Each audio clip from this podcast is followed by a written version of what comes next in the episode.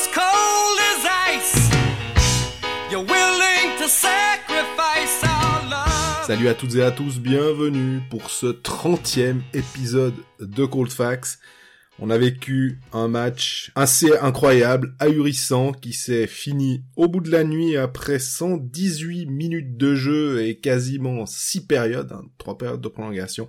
Finalement, Genève, qui s'est incliné 3-2 et qui est éliminé des playoffs. Berne qui se qualifie donc en 6 matchs pour les demi-finales. On y revient et puis... L'autre match qui va nous occuper pendant cet épisode, c'est bien sûr Lausanne qui, lui, au contraire, va devoir disputer un 7e match samedi soir à Malais parce que les Vaudois n'ont pas réussi à finir le travail à Langnau lors de l'acte 6 perdu 4-2. Salut Greg. Salut Jean-Fred, réveillé alors, t'as bien dormi? Ouais, il se trouve que ça s'est bien goupillé parce que après Genève, il y avait Pittsburgh contre Nashville, donc j'ai pu enchaîner, pas de problème. Mais toi, par contre, quand ils t'ont gentiment poussé dehors en fermant les lumières au Vernet, ça devait être quelque chose. Ouais, j'ai quand même un petit doute. Est-ce que les portes seront encore ouvertes? Mais non, c'est bon, il y avait encore un ou deux joueurs qui étaient présents. Jimmy allait passer l'aspirateur dans le vestiaire. Jimmy Homer, donc le célèbre chef matériel de Genève, était encore là et allait pas vraiment, sérieusement, il allait passer l'aspirateur à 2h30. Il y avait un côté assez irréel dans ce moment-là où les joueurs partent, tu sais que c'est la fin de saison, t'as le chef mat qui se travaille avec son aspirateur numéro 96 comme Noah Rod, l'aspirateur. Ça m'a fait marrer. Jimmy, il est tout le temps de bonne humeur. On a rigolé à ce moment-là, mais il y a un côté assez irréel de ce match qui se termine, on rappelle, donc à 1h du matin, à peu près. T'as pu prendre ta voiture? Parce que ça aussi, le parking, c'est un petit... La voiture était là, elle était prête au départ. Non. Tout facile, malgré la fin du match à 1h du mat. Un match, on n'avait jamais vu ça en Suisse. Donc finalement, Genève qui s'est incliné 4-2 dans cette série. Un match qui a fini aux alentours d'1h du matin, en fin de troisième prolongation, après 117 minutes et 44 secondes. Voilà, ouais. C'était incroyable. C'était incroyable, mais c'était chiant. Faut vraiment qu'on le dise. Je sais que t'es pas d'accord, mais... Moi, j'ai vu du hockey pendant un match, et en fait, je me faisais la réflexion ce matin, c'est que ces 3 prolongations m'ont fait oublier la fin de match incroyable de Genève. On rappelle, Genève a mené 2-0 à l'entame de la dernière minute, marque 2 buts en 17 secondes, c'est le feu dans les Vernets, puis ça a été éteint par ces 57 minutes de pouce-puck, de chiasse, où on n'ose rien faire, où les arbitres encore moins. Les joueurs osaient pas faire grand chose, mais les arbitres osaient encore moins faire, parce que il y a quand même, moi j'ai retenu 3 scènes. Franzen, qui se fait sécher à la bleue, on a failli avoir un but en contre, d'ailleurs. 3-1, c'était hallucinant. Et si Berne marque à ce moment-là, je pense qu'on a un vrai problème dans la patinoire. Là, il y a 2 minutes claires. Maillard se prend un coup de coude à la tête. 2 minutes claires. De Hebet. De Hebet ou Sharon, mais Hebet, je crois que t'as raison. 2 minutes claires. Et il y a un surnombre de Genève où, je pense qu'à un moment, ils sont 7 sur la glace. Là aussi, 2 minutes claires. Maintenant, si la seule qui avait été sifflée serait été celle-là, il y aurait eu un vrai souci. Mm-hmm. C'est la moins flagrante des 3. Les 2 autres, pour moi, c'est incompréhensible qu'on ne donne pas une pénalité mineure à ce moment-là.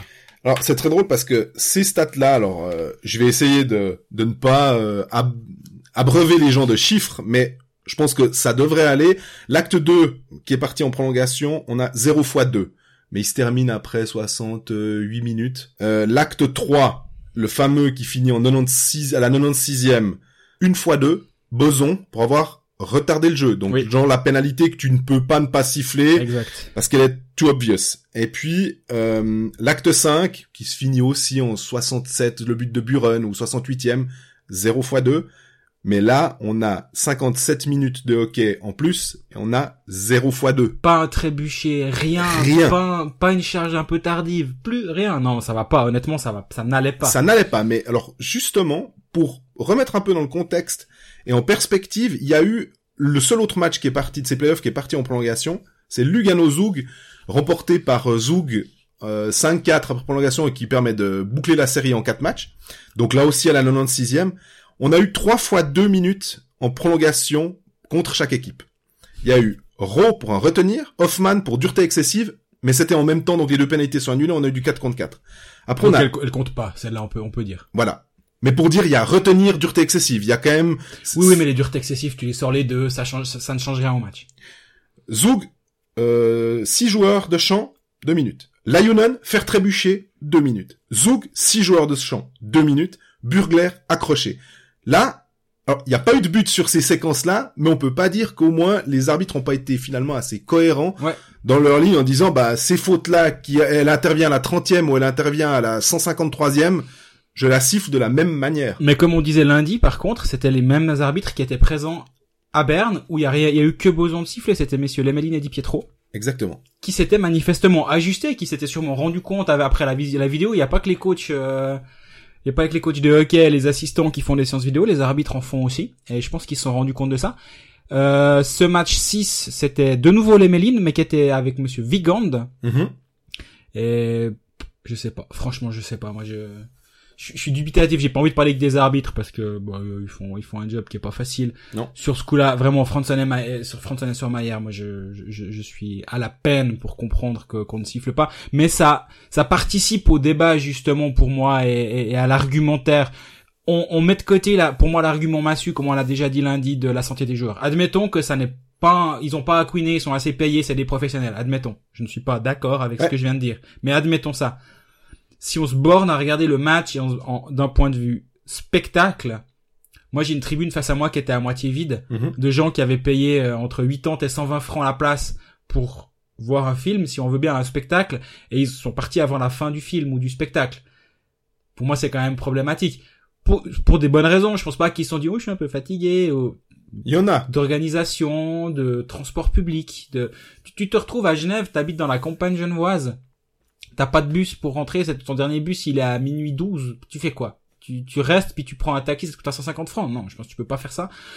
Uber a dû faire des super chiffres hier soir. Ce serait un sujet pas complètement débile de demander à Uber comment ça s'est passé cette nuit, aux alentours de 1h05, 1h10 du matin, j'aurais pu même réquisitionner ma voiture pour faire une ou deux courses, au bout du compte. Mais tout ça pour dire que, selon moi, mais je sais qu'on va pas tomber d'accord, parce que t'as un principe de base qui est, c'est bien, mais c'était pas bien. Faut être honnête, ce qu'on a vu, c'était pas bien. Alors que le jeu ne soit pas bien, d'accord, mais la dramaturgie du match, elle est fantastique. Mais vraiment. Bah, moi, j'aime bien ça. Ça se joue dans le jeu. Alors oui, sur une bourde de Volmin, et encore une bourde, on peut évidemment pas accuser un joueur dans ce cas-là, il se loupe un peu. Voilà, Pierre Cobello profite. Très bien. Mais c'était quand même, je sais pas, il y avait une tension. Alors, peut-être qu'elle s'est atténuée dans la patinoire, je sais pas comment c'était parce que j'étais vraiment, mais vraiment elle s'est atténuée. Je suis d'accord, c'est aussi ce que tu disais. Excuse-moi de te couper, c'est à la dernière minute. En fait, le climax était tel, tu te dis, oh, c'est incroyable, c'est fou, on vit un moment génial. Mais en même temps, de toute façon, t'allais avoir une prolongation. Oui. C'est par la force des choses. Donc voilà. Après, il se trouve que ça s'est goupillé comme ça et ça aurait été évidemment beaucoup plus chouette, on va dire, et beaucoup plus prenant si ça s'était fini à la 65e sur un but de l'une ou l'autre équipe après un rush et tout, donc pas de problème, mais ça s'est pas fait comme ça. Et effectivement, le soufflet, plus ça allait, plus le soufflet t'es retombé de bien cette sûr. Fin de match où je pense que quand on écrit notre texte on se dit mais ça c'est le truc, c'est évidemment l'angle à mettre, c'est Genève Servette, les guerriers qui se bagarrent, ça rappelle toute la fin de saison régulière où ils ont réussi à aller en play-off en battant Zurich au dernier match et tout. Tout se mêlait bien. Et puis finalement, bah, plus on avance... 3 heures passent.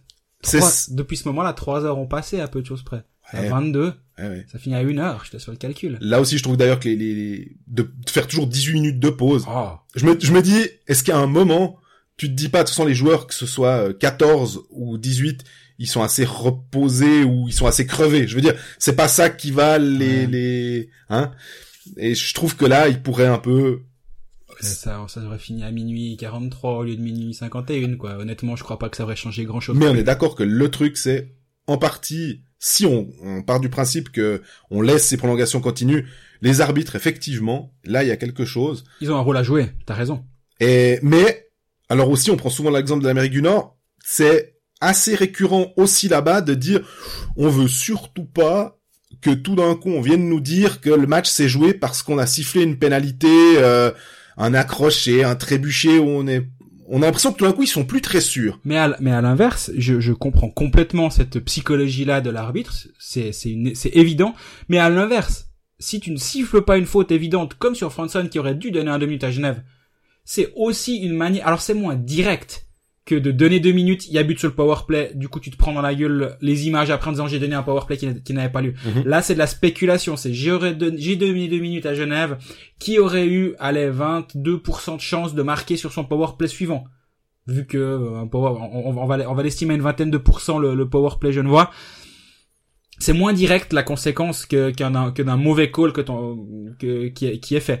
Malgré tout, là, je pense messieurs Vigand et Lemelin vont se faire taper sur les doigts, à mon avis, ou peut-être même pas besoin de se faire taper sur les doigts, quand ils verront les images, ils doivent se dire, oh, pas possible. Ouais, d'accord, mais j'espère que ce sera comme ça. Maintenant, je me demande si Brent Reiber, le chef des arbitres, qui a arbitré pendant des années et des années, si on reprend un historique de ces matchs en prolongation, est-ce que lui a sifflé des tas de pénalités aussi? Il peut se mettre à la place de ses collègues ou de ses anciens collègues et dire « Ouais, non, mais je comprends, c'est compliqué, on n'a pas envie de décider de l'issue d'un match là-dessus. » Ouais, non, mais Reiber, c'est le coach des arbitres maintenant, il faut le voir dans ce sens-là. Donc c'est comme si un ancien joueur qui devient coach se dit « Ouais, non, mais là, il a fait une erreur, mon joueur, mais... » je peux pas lui dire, parce que moi j'ai aussi connu ça sur la glace, quand moi je jouais, ça se passait comme ci, comme ça, ouais, non, mais je peux pas lui dire, non. Maintenant il a changé de rôle, il est là, il supervise les arbitres, c'est à lui de dire, et les gars, c'est des prolongations, mais c'est quand même du hockey ce qui doit se passer, ok, les joueurs ils peuvent plus en avant, et tout le monde s'embête, bon, je rajoute une couche, parce que vraiment c'était pénible à la fin du match, tout le monde s'embête, c'est du hockey, quand même, sifflons un peu tout, et justement, c'est François Rossier qui disait très justement durant la prolongation hier, que les arbitres ont un vrai rôle à jouer et que François Rossier a la liberté. Que s'ils avaient sifflé, peut-être que la décision se serait faite un poil plus tôt, on n'aurait pas besoin d'aller jusqu'au bout de la troisième prolongation. Mais là où je rejoins ton sentiment de dramaturgie, on s'en rappellera comme d'un match important, oui, ou comme d'un moment. Mais je pense que le temps va nous faire oublier que c'était pas un moment incroyable, hockeystiquement parlant, mais au niveau de la dramaturgie, ça je le conçois. Et moi je reste sur mon idée que voilà, mais on va pas tomber d'accord sur ça, et c'est pas grave d'ailleurs. Tant mieux une fois de pas être d'accord, on est trop souvent d'accord. Et puis pour conclure sur cette histoire d'arbitrage, on a quand même posé la question à celui qui nous semble le plus à même de répondre à ça, qu'il a vécu souvent. On a demandé à Stéphane Rochette si, en fait, les arbitres en prolongation avaient pour habitude, de ranger leur sifflet. On écoute sa réponse. Oui, salut les boys. Pour répondre à la grande question, à savoir si les arbitres peuvent ou doivent siffler des fautes en prolongation, ou est-ce qu'ils doivent avoir la même ligne de pénalité, je vais vous répondre d'abord par une anecdote. Début des années 2000, match numéro 4 entre Zoug et Zurich. Le match se déroule à Zoug, c'est Sean Simpson qui est l'entraîneur. Mark Stride joue à Zurich à cette époque-là. Prolongation, je siffle effectivement une pénalité contre Zoug.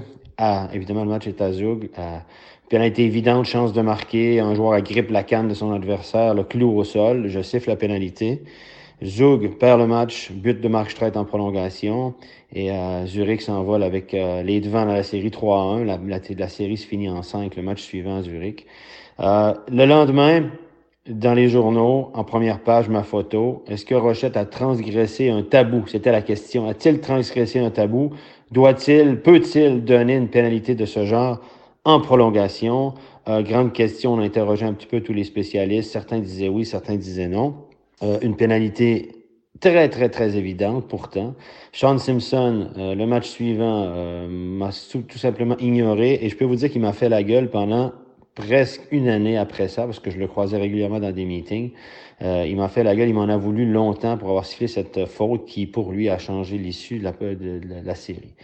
Les choses ont changé, les choses ont évolué heureusement. Maintenant, on arbitre à 4 déjà, la pression est diminuée. Moi, je vous dirais que ma réponse, elle va être nuancée.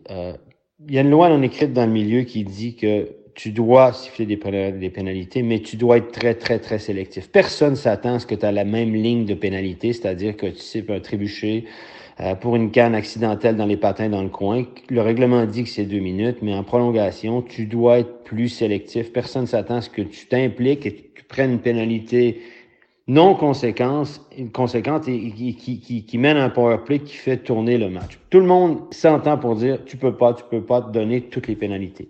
Par contre, ne rien donner, c'est aussi prendre une décision, c'est aussi avantager l'équipe qui commet des fautes. Et il y a deux types de fautes, je pense, qu'il faut prendre à ce moment-là. Et on en a discuté déjà à l'interne avec les arbitres, ça a été de nombreuses discussions. Tu dois être sélectif. Les pénalités dangereuses qui peuvent mener à une blessure, tu dois les prendre, tu peux pas laisser passer, sinon il n'y a plus de règles, sinon vous restez au vestiaire, puis c'est la loi de la jungle. Les pénalités dangereuses doivent être sifflées, celle de Berger sur Bezina aurait dû être sifflée par exemple, et hier, la pénalité, le contact contre Robert Meyer de Hébet, même si Hébet, c'est pas ce qu'il veut faire, il fait rien pour éviter le gardien, aurait pu mener une blessure, cette pénalité-là aurait dû être sifflée, sans aucun doute. Maintenant, les pénalités conséquentes, les pénalités qui peuvent mener à un but, qui peuvent changer vraiment le cours d'un match, grosse chance de marquer. Je pense à Volmin, quand Volmin a fauché Rufenart lors d'un match à Berne, je pense que c'était au match au début de la série, le même match où Berger a donné le coup de canne à Bezina. Cette faute-là aurait dû être sifflée. Et hier soir, évidemment, la faute de Scaroni sur Franzen était évidente.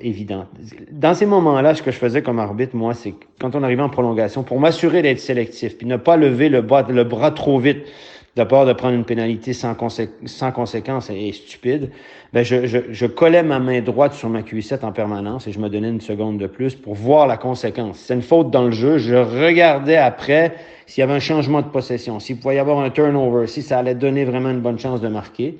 Et hier, je pense que les arbitres ont manqué d'expérience ou n'ont pas voulu le faire. Franzen prend une mauvaise décision à la ligne bleue, essaie de déjouer, très dangereux. Mais là, il est retenu, fauché, la faute est 100% un. Et ça part en 2-1. Et s'il y avait eu un but là, on aurait crié au scandale, avec raison. Et heureusement pour les arbitres, évidemment, il n'y a pas eu de but, ça n'a pas tourné la série ou ça n'a pas mis un terme au match. Mais si vous réfléchissez un peu plus loin, ne pas prendre une décision, c'est de prendre une décision, c'est de donner avantage à l'équipe qui a commis la faute. Et là, Genève, sur cette séquence-là, OK, n'a pas pris de but, mais aurait dû être en supériorité numérique, comme lorsque Hébet a foncé devant Meyer. Donc, grosse conséquence tout de même. On peut se poser des questions, mais je vous répète, dans le milieu, il y a une loi non écrite qui dit que tu peux pas prendre n'importe quoi, tu peux pas faire la différence. Par contre, il y a un certain type de faute que tu dois prendre. Et la ligne est vraiment très, très faible entre ce que tu dois prendre et ce que tu dois laisser aller. Ça devient très difficile. Mais si vous prenez une seconde de plus, si vous levez le bras un petit peu tard, personne ne vous en voudra si vous prenez la bonne décision. Voilà un petit peu pour l'historique de cette série, mais je peux comprendre, et ça me choque, ça me dérange aussi, et je peux comprendre que les gens soient choqués parce que il y a deux prolongations durant cette série où on a vraiment tout laissé aller. Moi, sur le plateau, j'en ai sorti plusieurs évidentes. Alors, est-ce que les arbitres n'ont pas fait leur travail ou est-ce qu'ils ont fait ce qu'on leur demande de faire, c'est-à-dire de ne pas s'impliquer dans le match? Moi, à mon avis, ils auraient dû être un petit peu plus sélectifs, mais quand même, il y a des règles à respecter.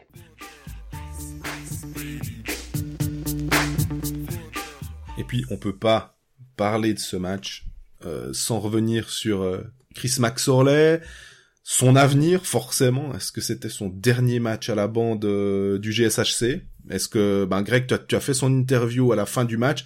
Ça va jamais être simple. En plus, c'était le jour de son anniversaire, c'est 57 ans. Ouais, mais il est tellement fort. T'as l'impression qu'il fait tout pour que ce soit romancé, l'histoire. C'est incroyable. Non, il a rien fait pour. Mais effectivement, 00h01, il y a le speaker qui a dit, voilà, c'est l'anniversaire de Chris McSorley. Je pense que personne à la patinoire n'y avait pensé. Si ça se trouve, même lui-même avait pas pensé à ça à ce moment-là. Mais, est-ce que c'était son dernier match? Ces temps, je suis pas bon en paris sportif. Mais là, je pense que je mettrais pas mal d'argent sur le fait que Chris McSorley ne sera pas à la bande en septembre de Genève Servette. Il y a trop de choses en coulisses qui semblent pointer dans cette direction. C'est pas qu'un sentiment général. C'est un sentiment général, mais c'est pas que ça. C'est des discussions, c'est des phrases de joueurs captées ça et là. C'est McSorley à l'interview où je le relance 3 fois en lui disant « Est-ce que tu seras à la bande en septembre ? Est-ce que tu veux être à la bande en septembre ? C'est quoi la suite pour Chris McSorley ?» Et à chaque fois, il dit « Je ferai ce que l'organisation voudra. Si on veut me mettre GM, directeur sportif. Ouais. Je serai directeur sportif.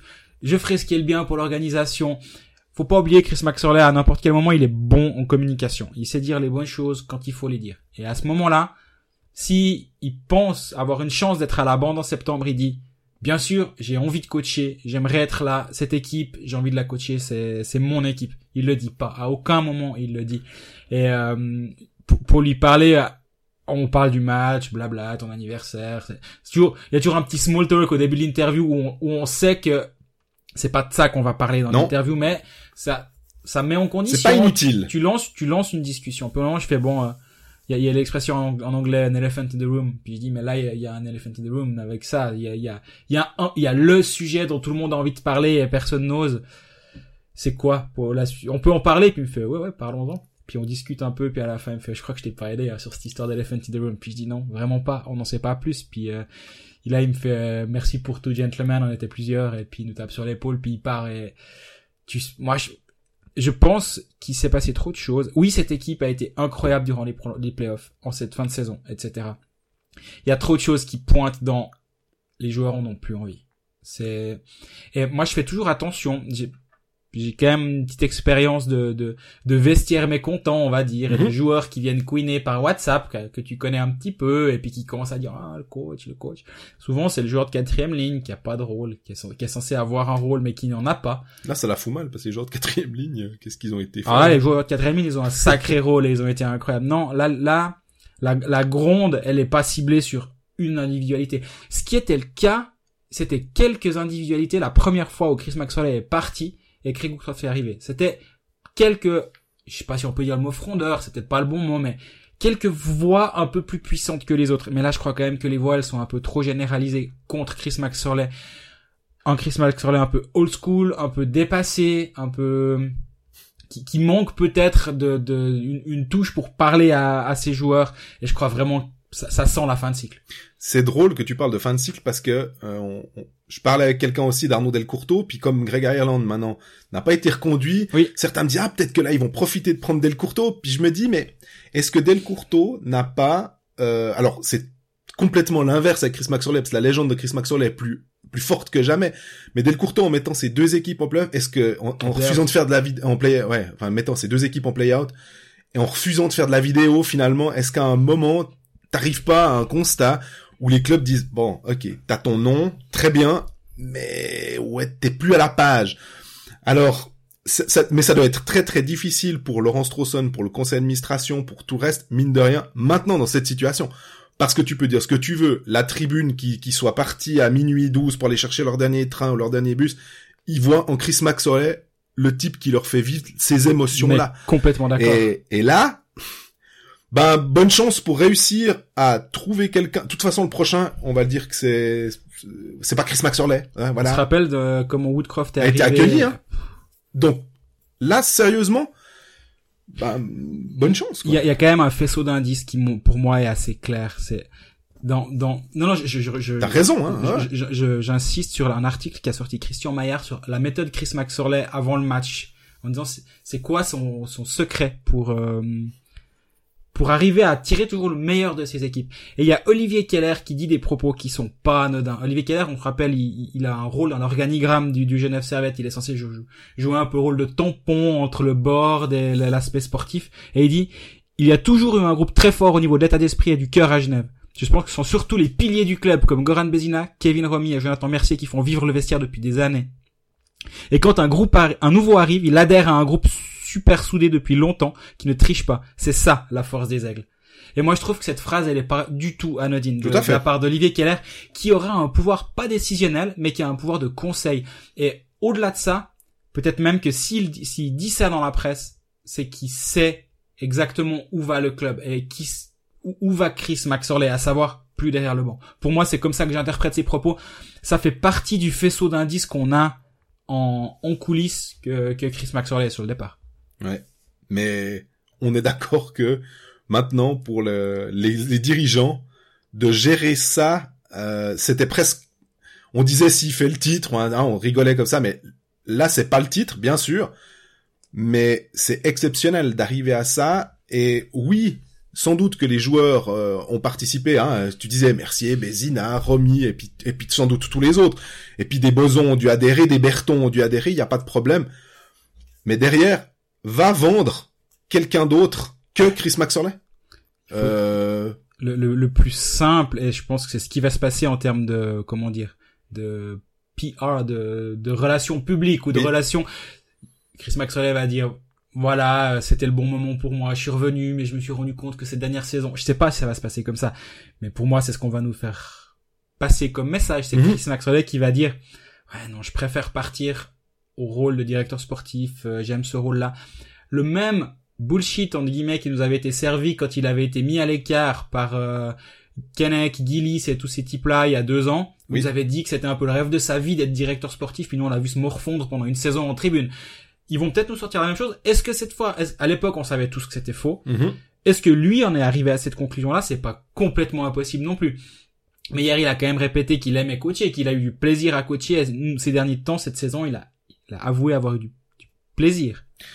Et encore un petit truc, interview de Juraj Šimek avant le match d'hier, toujours sur la plume de Christian Maillard, à la question « Est-ce Chris McSorley qui vous insuffle cette force ?» Réponse « Je pense que ce sont plutôt nous, les joueurs, qui parlons énormément ensemble, qui nous motivons. De toute manière, avec n'importe quel entraîneur, tu dois toujours te battre. » Ouais. Là aussi, cette phrase, elle est pas complètement anodine. Si t'as un joueur qui se dit « Le coach, il sera peut-être encore là en septembre. » tu dis pas ça. Ouais. Tu dis pas, c'est surtout nous les joueurs qui parlons beaucoup ensemble. Tu dis, bien sûr, il fait un travail extraordinaire, ce coach, il est génial. Surtout qu'il a encore un contrat pour la saison prochaine. Bien sûr. Donc, il y a trop de choses. Mais après, ça veut pas dire que c'est vrai ou que c'est faux, tout ce qu'on est en train de dire. Pour l'instant, c'est très... le faisceau d'indice est là. Maintenant, la question qu'on doit se poser, c'est est-ce une bonne ou une mauvaise chose? Moi, je le comprends si on décide que Chris McSorley n'est plus à la bande l'année prochaine. Je comprendrais ça pour... une raison principale, et je pense que pour moi, c'est l'unique raison qui motiverait un départ, c'est qu'ils lancent un nouveau cycle. On l'a déjà dit bien quelques fois dans ce podcast. Il faut venir des jeunes joueurs, Marco Miranda, Roger Carrère, Simon Lecoultre. Il y a une nouvelle génération de joueurs qui va arriver à Genève. Et donc, tu lances une nouvelle mécanique. Chris McSorley, c'est pas le meilleur. Il fait confiance aux jeunes. On a vu avec Arnaud Ria. Mais au développement des jeunes. Est-ce que Noah Rod a progressé en 4 ans? Moi, ouais, non, c'est une question qu'on peut se poser, hein. Tu soulignais, je crois qu'il a fait 3 tirs dans le match hier sur 75 tirs pour Genève Servette. 3 tirs, Noah Rod, capitaine, international. C'est surprenant. Excellent mardi à Berne. À Berne, il joue sur la ligne de Tanner Richard. Il finit avec 1 but, 2 assists. Alors certes, le but est en powerplay, hein, des assists en powerplay également. Ils sont quand même là. Mais il joue un rôle. Il est là, il participe au jeu, il est dans le rythme aussi, parce que c'est ça. On doit pas parler que de Noah Rod, mais c'est l'exemple pour moi le plus flagrant. Oui. Et dans ce match 6, il est à nouveau mis avec, Casteria sur une ligne qui aura forcément moins d'impact que quand t'es avec Tanner Richard. Richard, il va jouer 22 minutes et Rod avait joué plus de 20 minutes aussi à Berne. Et là, c'est une des vraies questions, et à mon avis, c'est la question qui est en train de se poser le board, ou que s'est posé le board au moment de prendre la décision. D'ailleurs aussi, au niveau des jeunes, on avait déjà dit que Genève avait un bon mouvement junior puisqu'ils étaient champions des juniors élites, allaient gagner à Scuol, ce fameux match, dans le fin fond des Grisons. Ah, plus au fin fond, c'est pas possible. Je m'étais pas rendu compte à quel point c'est au fin fond, mais... En fait, un petit peu plus loin, Samnaun ou le Valmuster, mais on n'est pas loin, hein, effectivement. T'es à 6 km de l'Autriche, là. Voilà. Ils sont encore en finale cette année, donc ils attendent leur adversaire qui sera soit Berne, soit Lausanne. Lausanne mène 2-1 dans la série, voilà. Donc on pourra avoir une finale entre les deux clubs lémaniques au fin fond des Grisons, ça c'est amusant pour le coup. Bon, il y a toutes les équipes, toutes les finales juniors ont lieu là-bas. Tout à fait. Pas que cette finale là, sinon ce serait effectivement absurde. Tout à fait. Mais pour dire que Genève a effectivement toujours une bonne dynamique avec les jeunes. Donc ils ont leurs Lettons, Smirnov, Lazarevs qui peuvent aussi... Non, Lazarevs il est parti, c'est Smans, l'autre. Ah ouais, pardon, Smans. Très juste. Pas de souci. Et ils seront intégrés peut-être au fur et à mesure pour enlever des plus anciens et tout. Donc regarde aussi l'intégration de Guillaume Maillard. Moi j'aime bien le joueur, mais il a pas de rôle. Ouais, on avait l'impression qu'il faisait un peu vraiment le bouche-trou quoi. Exactement. Et bah la question c'est qui est le suivant. Et justement le nom qui revient avec le plus d'insistance en coulisses, c'est Patemon actuellement, qui est l'entraîneur de Junior Elite. Et je comprendrais ce choix, parce que ça irait exactement avec ce que je viens de dire sur la nouvelle dynamique. Maintenant, j'ai l'impression, et là aussi en termes de relations publiques, il faudrait qu'il soit bon pour nous le vendre. Parce que quand tu viens derrière Chris McSorley, et pourtant Patemon, il a une expérience qui est vraiment là au niveau des jeunes. Bien sûr. Mais en haut, avec les grands, entre guillemets, un peu moins. Et je pense qu'il faudrait... pour passer derrière McSorley, qui est un monument du club. Le fait d'être à l'interne, ça va aider. Si c'est lui, hein, bien sûr, j'ai pas, et je pense que la décision n'est pas prise. Si c'est lui, il aurait un vrai avantage, c'est d'être déjà du Sérail, donc ça aiderait à le faire venir plutôt que de faire dégager. Et au passage, c'est pas un Finlandais ou un Suédois, ça nous arrangera. Parce que moi, d'avoir 5 Gugus qui patinent en arrière à la ligne rouge, ça devient un peu pénible. Et si Lugano part sur Kapanen, on va pas rigoler non plus chaque match à Lugano. C'est incroyable, hein, le trend qui, oui. Quand finalement les clubs se disent, bon, bah voilà, on a essayé du Canadien, bon, bah non, on regarde un peu ce qui se fait ailleurs, bon, bah on fait comme les autres. C'est un peu dommage, je trouve, ouais. De pas se dire, bah non, on croit à notre philosophie du hockey sur glace, et puis, voilà, mais. S'il s'appelait Max Orlen, à mon avis, sur le Ström, peut-être qu'il sera encore là la saison prochaine. Non, absolument pas. Est-ce que, avec un Patémon, on peut imaginer, hein, si on prend cet exemple-là que tu cites, Matt Resté, ou peut-être un Goran Bezina, qui pourrait venir avoir un rôle un petit peu plus d'accompagnateur, justement, lui qui a toute cette, enfin, qui est tatoué Grenat, en fait. Ouais, bon, moi, sur ce que j'ai vu de Bezina sur cette fin de saison, moi, je lui redonne un contrat immédiatement d'1 année. Mais, et surtout, si le coach est plus Chris McSorley, vu que ça n'a jamais été forcément facile. Mm-hmm. Bon, après, au bout d'un moment, est-ce que ça devient une légende urbaine que les deux peuvent pas se voir tellement tout le monde en parle sans qu'il y ait d'éléments qui viennent étayer en plus? J'en sais rien. Mais est-ce que Louis Matt, la question qu'il faut se poser, c'est avec la promotion de Sierre en Swiss League, il y aura un vrai club ferme sur lequel s'appuyer. Il le faisait déjà, mais en MySports League. Là, en Swiss League, tu peux vraiment t'appuyer dessus. Est-ce que tu vas pas envoyer ton Louis Matt à Sierre pour entraîner l'équipe de Swiss League?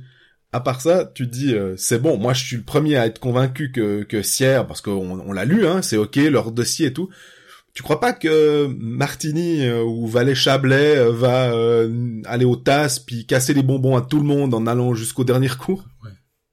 J'ai pas c'est pas des clubs où j'ai des contacts, mais honnêtement, de ce que je vois de l'extérieur et quand je vois la virulence des communiqués, c'est quasiment pénal les communiqués qu'ils envoient. Tu pourrais leur renvoyer en disant mais attendez, vous vous foutez de nous là. Donc ouais, ils ont l'air un poil agacés du côté de Valais-Chablais en ce moment. Je crois que cette série, elle sent assez mauvais. Les rares échos que j'ai, ça sent pas très bon ce qui se passe entre ces deux clubs.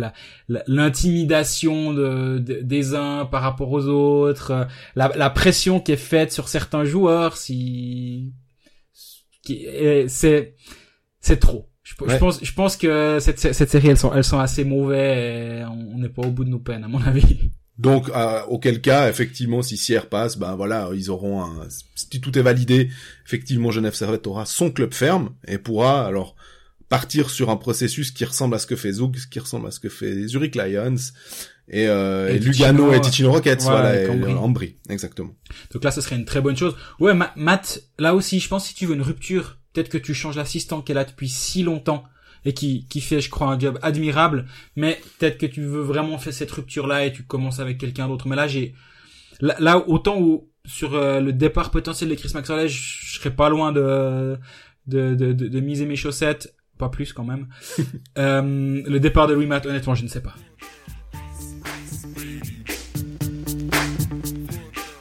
Voilà, après cette longue mais nécessaire, on va le dire quand même, hein, vu les conditions de match, vu tout ce qu'il y a autour sur ce Genève-Servette. Puis vu que c'est une des dernières fois on va en parler cette saison, hein, de Genève-Servette. On va peut-être faire un bilan, mais ça sera plus tard, effectivement. On peut passer à Lausanne Hockey Club qui menait 3-1 dans sa série, et puis mine de rien se fait remonter, il y a 3-3, maintenant elle va au devant, samedi soir à Malais d'un 7e match de tous les dangers. Ouais.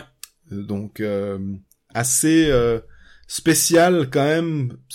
On savait qu'on avait affaire à deux équipes qui n'avaient pas l'habitude des playoffs, hein, dans le sens où ils n'ont jamais passé ni l'un ni l'autre un tour. Donc là, on va jusqu'au bout du bout pour décider qui aura l'insigne honneur d'aller en demi-finale. Et peut-être qu'on aura même 3 clubs bernois sur 4. Voilà. Ce qui serait quand même assez spécial pour dire. En tout cas, je pense que les gens bernois seront très contents de suivre ces séries, ils pourront bomber le torse un peu à travers toute la Suisse, mais ce Lausanne Hockey Club, qu'est-ce que toi t'en as pensé?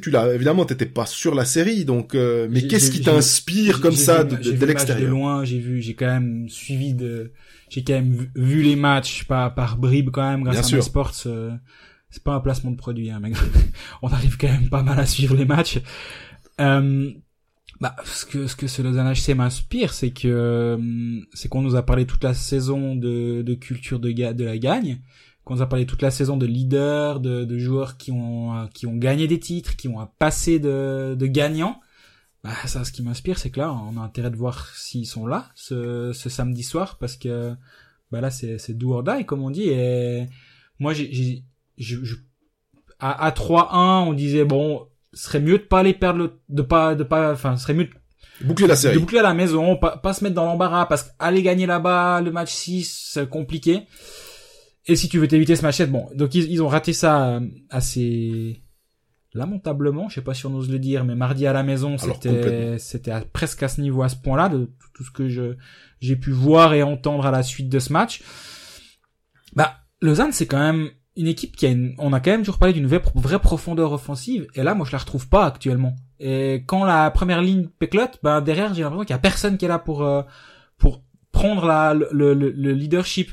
Par contre, quand la première ligne fonctionne, j'ai l'impression que les lignes 2, 3 et 4, elles se mettent au diapason, et elles arrivent et elles amènent quelque chose. Mmh. Et là, ça manque, j'ai l'impression. Ce qui est assez frappant, c'est il y a 4 joueurs, je suis désolé, j'ai pas calculé le nombre de tirs au total, hein. Donc les tentatives de tirs bloquées, manquées, au goal.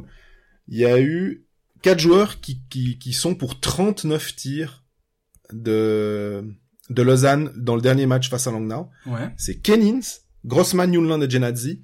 Kenins a 9 tirs.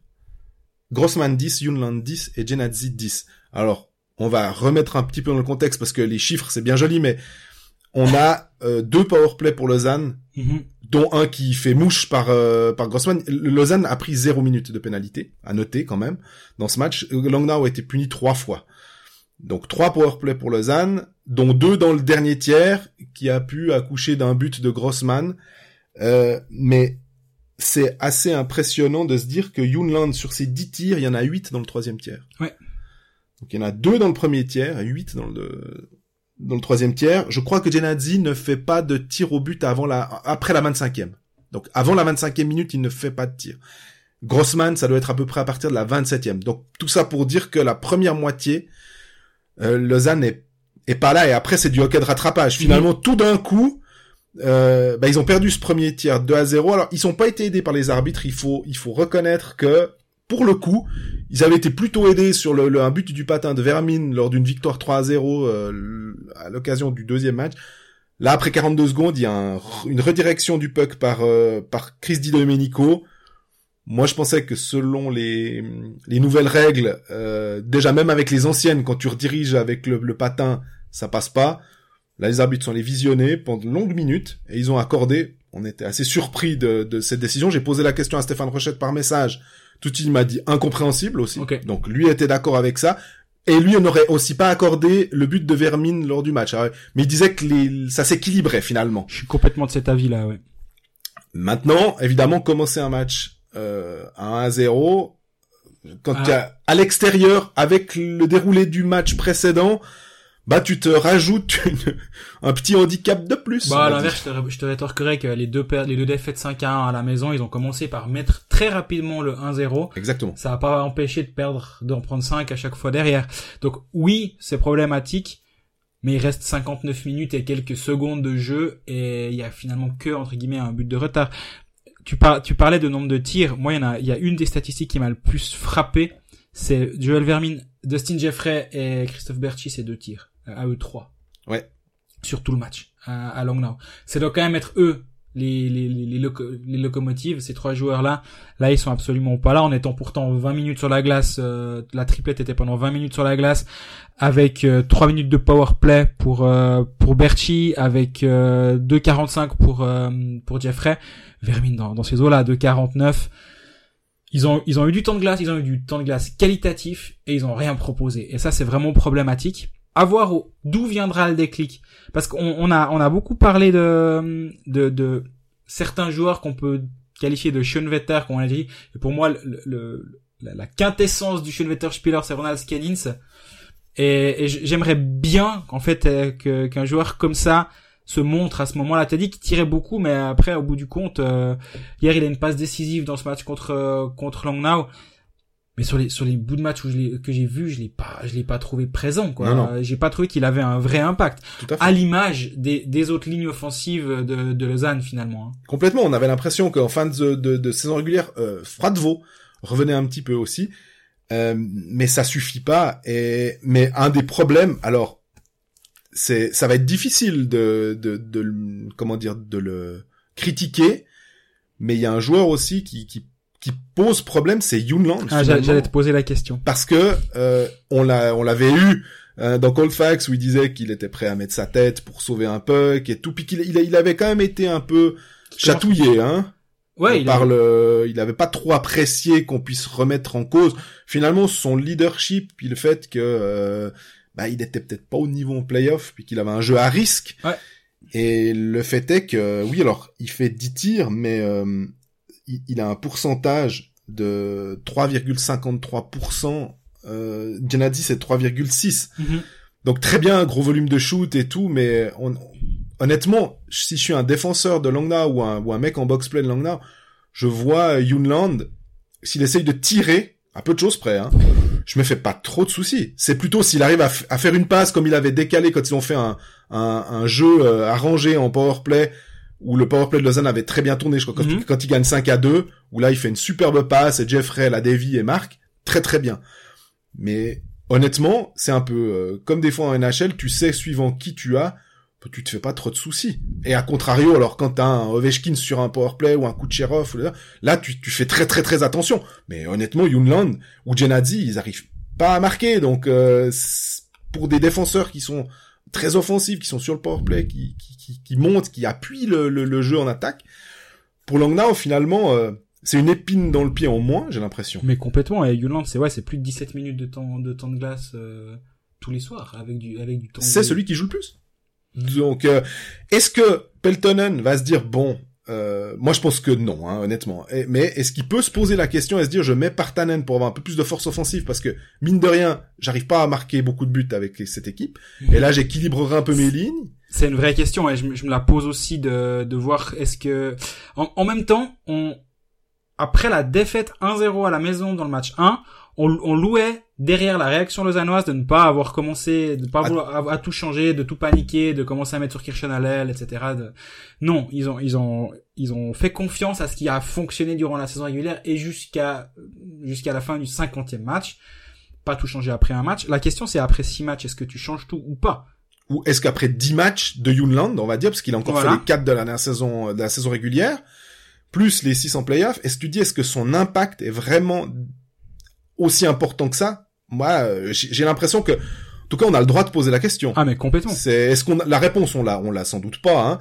Mais je me dis, c'est hyper difficile pour l'entraîneur. Donc, tu sors ton défenseur, ou enfin, même ton joueur qui joue le plus. Oui, c'est le joueur qui joue le plus à 5 contre 5, comme je disais avant, à 17 minutes. C'est le joueur qui joue le plus en powerplay. Il joue plus de 4 minutes par match. Tu le mets en box-play aussi. Et il joue en box-play près de 2 minutes par match. Donc il est présent à toutes les sauces. Donc ça veut quand même dire, alors, il y a des options. Justement, je fais le parallèle avec Genève, où hier il y avait des voix s'élevaient en disant, ah, mais Martinson, fallait le laisser en tribune. On comprend pas que Skilly n'ait pas joué, etc. Ça, c'était surtout à 2-0. Après, il y a eu tellement, non, mais c'est vrai, on est passé tellement à d'autres choses à la suite. Mais là-bas, le problème, c'est que le défenseur numéro 7, le prochain sur la ligne, sur la liste, c'est Luton Tognetti. Et est-ce que vraiment, tu montes tout en alignement, tu donnes plus de temps de glace à Bezina sur une autre ligne, ou est-ce que tu gardes ton Bezina Volmin, très bien, troisième ligne, donc tu mets Antonietti sur la ligne à la place de Martinson. Et du coup, c'est une question de rôle et d'être capable de jouer ce rôle. À Lausanne, je peux imaginer que si tu enlèves un Jonas Junland de la première ligne, si tu montes un peu tes éléments, un Nodari peut tenir peut-être plus facilement sur une ligne, et il y a peut-être plus de flexibilité derrière pour réarranger tes lignes et pas avoir trop de dégâts. Mais je suis pas convaincu non plus quand même, hein. Non, mais on l'a. Par contre, Lausanne, ce qui est sûr, c'est qu'ils ont un échantillon de ce qui s'est passé, c'est qu'ils ont eu Junland qui était absent pendant 2 mois, et finalement ils ont vu qu'en saison régulière ils avaient trouvé une solution tout à fait compenser son truc. Maintenant, effectivement, quand on sait l'impact que peut avoir, pas forcément qu'il a, le match où il gagne 5-2, il fait 3 assists. Est-ce que franchement il était flamboyant. En tout cas, statistiquement, il est là. Ouais. Maintenant, est-ce que dans l'impact dans le jeu, c'était vraiment fantastique et tout? Alors peut-être que sur ce match-là, on peut dire ouais, alors il a, mais c'est un bon match. Mm-hmm. L'échantillon est faible, hein. Je veux dire, sur 6 matchs, si t'es bon sur un, mais que sur les 2 autres matchs où tu gagnes à Langnau, bon bah, tu fais pas trop de conneries, on te voit pas trop. On gagne en mettant des buts de raccro, voilà.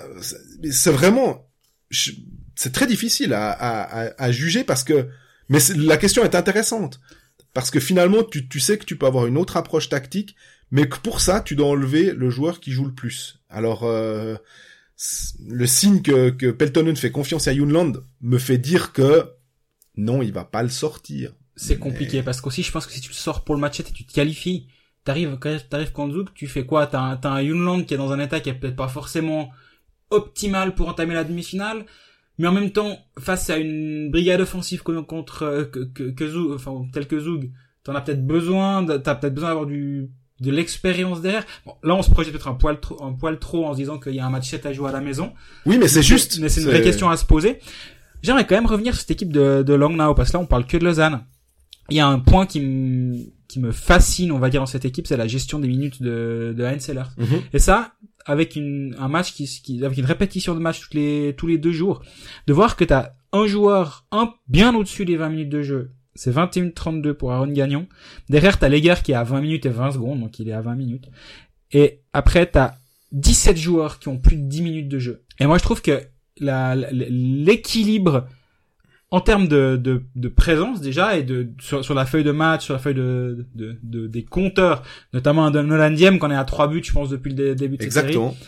Ça, très, très important. Ça, c'est important. On parlait justement après au moment où Lausanne passe en tête, on se dit ah mais la troisième ligne avec Tsanger, elle est en train de faire la différence. Et si c'était ça, cette troisième ligne à cette profondeur de Lausanne que n'a peut-être pas Langnau, qui fait la différence. C'est étonnant parce que c'est exactement la troisième ligne qui fait la différence, je sais pas, mais qui aide beaucoup à booster Langnau lors du match 5. Exactement. C'est cette ligne Neukom, Diem, Kouanan. Et Diem, le match d'avant, il avait déjà été bon à Lausanne. Au match 5 et hier et au match 6 il est à nouveau présent. Tout à fait. Finalement, est-ce que cette profondeur lausannoise est compensée par 4 lignes qui sont utilisées à la au même impact, on va dire, côté Heinzelers, et donc une petite fraîcheur en plus. J'essaie de comprendre en fait comment c'est la troisième ligne de Langnau qui fait la différence. Mais en même temps, on a aussi dit alors pour le coup, il n'y a pas eu de box play, donc on peut, sur le match de jeudi soir, mm-hmm, lors du 6e match, on peut pas le souligner, parce qu'il y a 0 minute de pénalité contre Lausanne, mais on l'a déjà souvent dit dans ce podcast, la gestion du box play, on comprenait pas, et on ne comprend toujours pas. Emerton, Jeffrey, Berti, Vermin, Genazzi, Junland, Lindbaum, à peu près toujours le même top 4, et puis toujours le même les mêmes attaquants, avec de temps en temps Benjamin Antonietti qui vient pour faire le joint. De temps en temps on aura peut-être un autre joueur du bottom 6 qui va venir pour, mais normalement dans les équipes qui sont habituées à aller loin, on garde ces joueurs un peu frais pour les phases plutôt offensives. Mm-hmm. Ça semble normal d'avoir des joueurs de rôle qui sont, des joueurs de 3e et 4e trio, puis qui peuvent aussi faire du box play. Puisque vu que c'est les joueurs plutôt défensifs, ça paraîtrait, ou en tout cas qui sont assez responsables en défense, de les mettre dans une phase où c'est important d'être bon en défense. Et ça, Peltonen, ça fait à peu près depuis le début de saison qu'on a quand même souligné qu'il avait de la peine à changer ces joueurs étoiles, puis qu'il les fait toujours jouer dans à peu près toutes les situations. Et on s'est dit, est-ce que ça, y a pas un moment où les gars vont être fatigués? C'est une piste à creuser, hein. Je dis pas que Lausanne a l'air crevé, mais en tout cas, ça va pas aller en s'améliorant plus tu alignes les matchs. Bon, à l'inverse, je te dirais que l'attaquant qui a le plus de temps de jeu, on enlève Gustafsson qui a pas joué les 6 matchs, qu'on a joué que 3, où il a 4,47 de box play par match, ce qui est vraiment beaucoup. Gagnon est à 3,42. C'est l'attaquant Or Gustafsson, bon, il compte quand même, mais je veux dire, qui a joué les 6 matchs au plus grand temps de jeu en box-play. Mais après, effectivement, t'as un Pascal Berger qui est là. Diem, Neukom sont juste... Diem est à 2 minutes par match, Neukom est à 1 minute par match.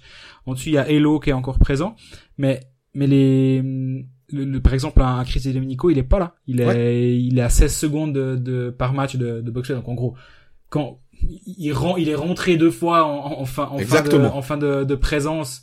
en fin de powerplay pour le terminer, pour enchaîner sur une ligne offensive derrière. C'est pas un joueur de box-play, il se repose, et c'est clair que c'est plus facile de d'être performant derrière en ayant du temps de jeu. Enfin, il a 4 buts maintenant, Domenico. Ouais. Mm-hmm. Il a mis son 4e but, et quel but, hein, il marque le 1-0, ouais. Qui est important au tout début de match. Ça peut faire une différence, c'est sûr. Maintenant, il y a une autre question à se poser. Sur Kirchan. On disait à quel point il était bon. Là, il sort d'un match très moyen à la maison. Oui. Le match 6, on peut pas dire grand chose, j'ai l'impression, contre lui. Mais là aussi, c'est un des facteurs. Tiacho est là. Ah, puis Tiacho fait quelques arrêts de très, très, très grande classe. Complètement.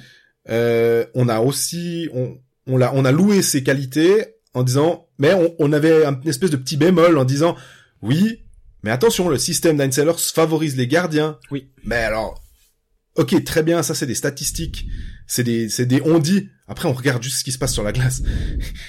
C'est bien joli de dire, on aligne nos chiffres, hein, et tout, mais quand on regarde simplement sur la glace, la qualité des arrêts, la qualité de son placement, c'est quand même un gardien qui a trouvé sa place en Ligue nationale. Il y a aucun problème. Et à la suite des derniers matchs, Kirchen est passé à 89,7% d'arrêts. Tout à fait. Sur cette série, sample size, on est d'accord, il y a que 6 matchs, donc la moyenne peut très vite monter et descendre, mais sur les 2 derniers matchs, il y a effectivement une baisse. Tiacho est régulier, il a 91,9 sur toute la série.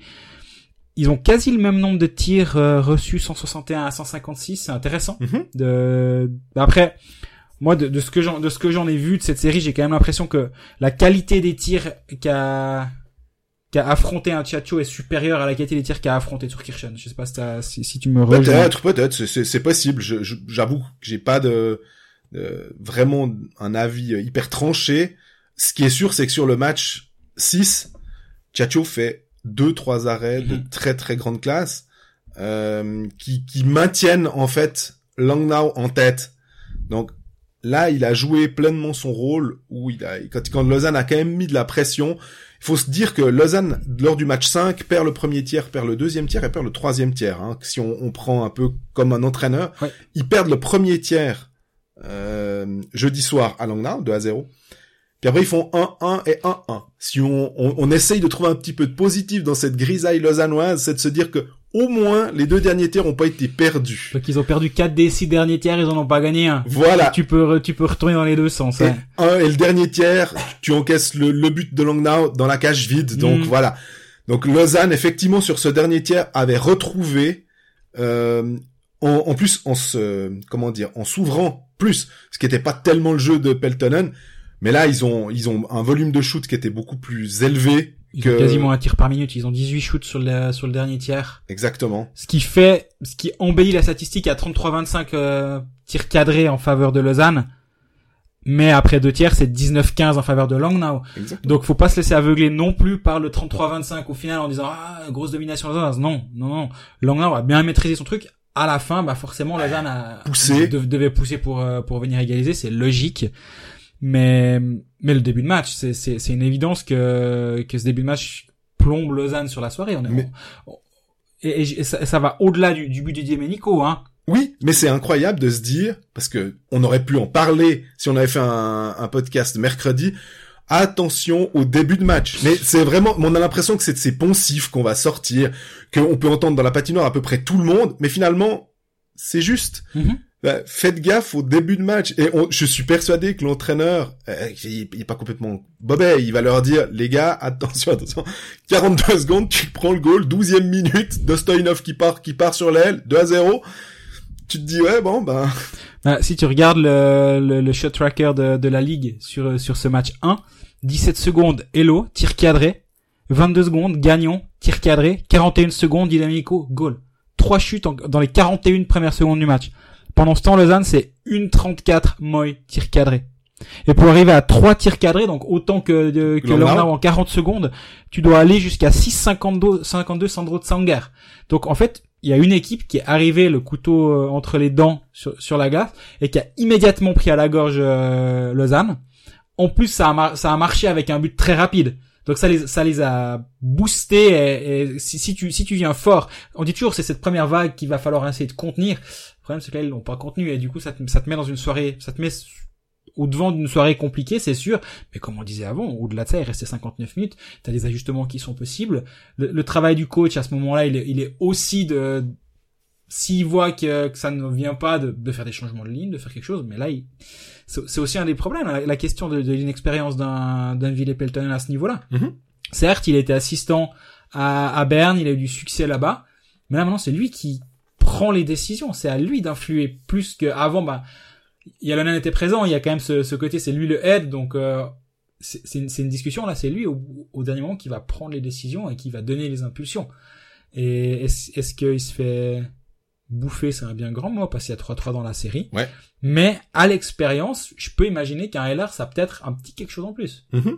Et ce qui est très drôle aussi, c'est de voir que des défenseurs comme Lardy et Leger, qui sont pas les défenseurs les plus rayonnants en Suisse en termes de, c'est pas des héros, les autres supporters de club de se disent pas, chouette, il y a Lardy et Leger dans notre équipe, donc, Ouais, je pense à l'inverse, quand Lardy et Leger ont signé à Langnau, il y a pas grand monde qui a dû se dire, oh non, j'aurais bien aimé qu'ils viennent signer qu'ils signent chez nous, quoi. Exactement. Mais mine de rien, c'est des joueurs, on parlait de Junland, on parlait de Genazzi, qui sont censés être des forces offensives, Lardy et Leger, ils s'embarrassent pas quand ils sont, à la ligne bleue, ils font un petit shoot, du poignet en général, pour essayer de trouver des déviations. C'est pas du beau hockey sur glace, mais on est en play-off où tu sais que n'importe quel but compte, et plutôt que d'essayer de trouver la belle ligne de passe, non, tu envoies au but, et souvent, le but de Di Domenico tombe d'un lancer de Lardy depuis la bleue. C'est simple, c'est facile. Et sur les 3 buts d'après, c'est 3 passes de Leger. Exactement. Les deux que tu cites sont sur les 4 buts, en fait. Et c'est des joueurs qui ont pas un pédigré immense, hein, mais ils ont quand même de l'expérience, mine de rien. Maintenant, pour les supporters lausannois qui sont en train de se ronger, qui ont plus un ongle valide, c'est de se dire quand même que lors des matchs 7, l'équipe à domicile, alors j'ai pas la statistique, mais on sait aussi que c'est pareil à peu près dans tous les championnats au monde, il y a un vrai avantage à être à domicile lors du 7e match. 60% de victoire pour l'équipe à domicile, pas en match 7, en play-off en Suisse depuis 10 ans, 10-15 ans, j'ai fait la... Je sais plus si je me suis arrêté à 10, 12 ou 15, mais plus d'une dizaine d'années, c'est 60% de victoire à domicile dans les play-offs en championnat de Suisse. Ce qui est quand même un signe que l'avantage à la glace existe. Maintenant, Lausanne en a perdu 2 à la maison contre Langnau, donc faut croire que les petits ou grands avantages de jouer à la maison, notamment dans le choix d'envoyer sa ligne au bon moment, de pouvoir matcher les lignes à sa guise, ça a pas l'air de faire trop peur à Heinz-Ehlers. À l'inverse, Heinz-Ehlers a joué 2 matchs 7, et les Lausannois doivent probablement s'en souvenir, désolé de le rappeler, en tant que coach de Lausanne, c'était à Berne et c'était à Zurich, et les 2 fois, Heinz-Ehlers a perdu son match 7 avec l'outsider face aux favoris. Mm-hmm. On peut y voir un petit signe d'espoir, peut-être.